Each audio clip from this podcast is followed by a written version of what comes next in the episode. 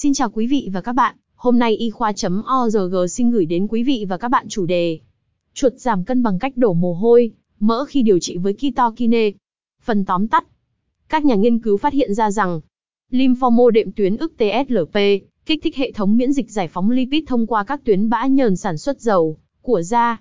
Các nghiên cứu cho biết, phát hiện trên mô hình động vật ủng hộ khả năng tăng sản, xuất bã nhờn thông qua hệ thống miễn dịch. Có thể là một chiến lược để điều trị bệnh béo phì ở người. TSLP là một cytokine, một loại protein của hệ thống miễn dịch, có liên quan đến bệnh hen suyễn và các bệnh dị ứng khác.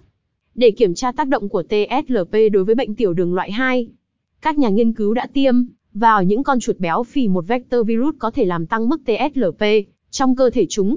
Sau 4 tuần, nhóm nghiên cứu phát hiện ra rằng TSLP không chỉ ảnh hưởng đến nguy cơ mắc bệnh tiểu đường của chúng, mà còn thực sự đảo ngược tình trạng béo phì ở những con chuột được cho ăn một chế độ ăn giàu chất béo. Các nhà nghiên cứu đã cạo lông những con chuột được điều trị bằng TSLP và những con đối chứng sau khi chiết xuất dầu từ lông của chúng.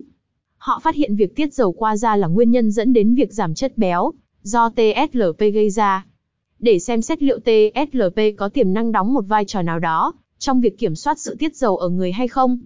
Các nhà nghiên cứu sau đó đã kiểm tra TSLP, cho thấy biểu hiện TSLP có tương quan tích cực và đáng kể với biểu hiện gen tuyến bã nhờn ở da người khỏe mạnh. Các tác giả nghiên cứu viết rằng, ở người, có thể tấn công quá trình này và tăng sản xuất bã nhờn dẫn đến đổ mồ hôi mỡ và giảm cân. Cảm ơn quý vị và các bạn đã quan tâm theo dõi. Hãy bấm nút thích, theo dõi và đăng ký kênh để cập nhật các thông tin y khoa chính xác và mới nhất nhé.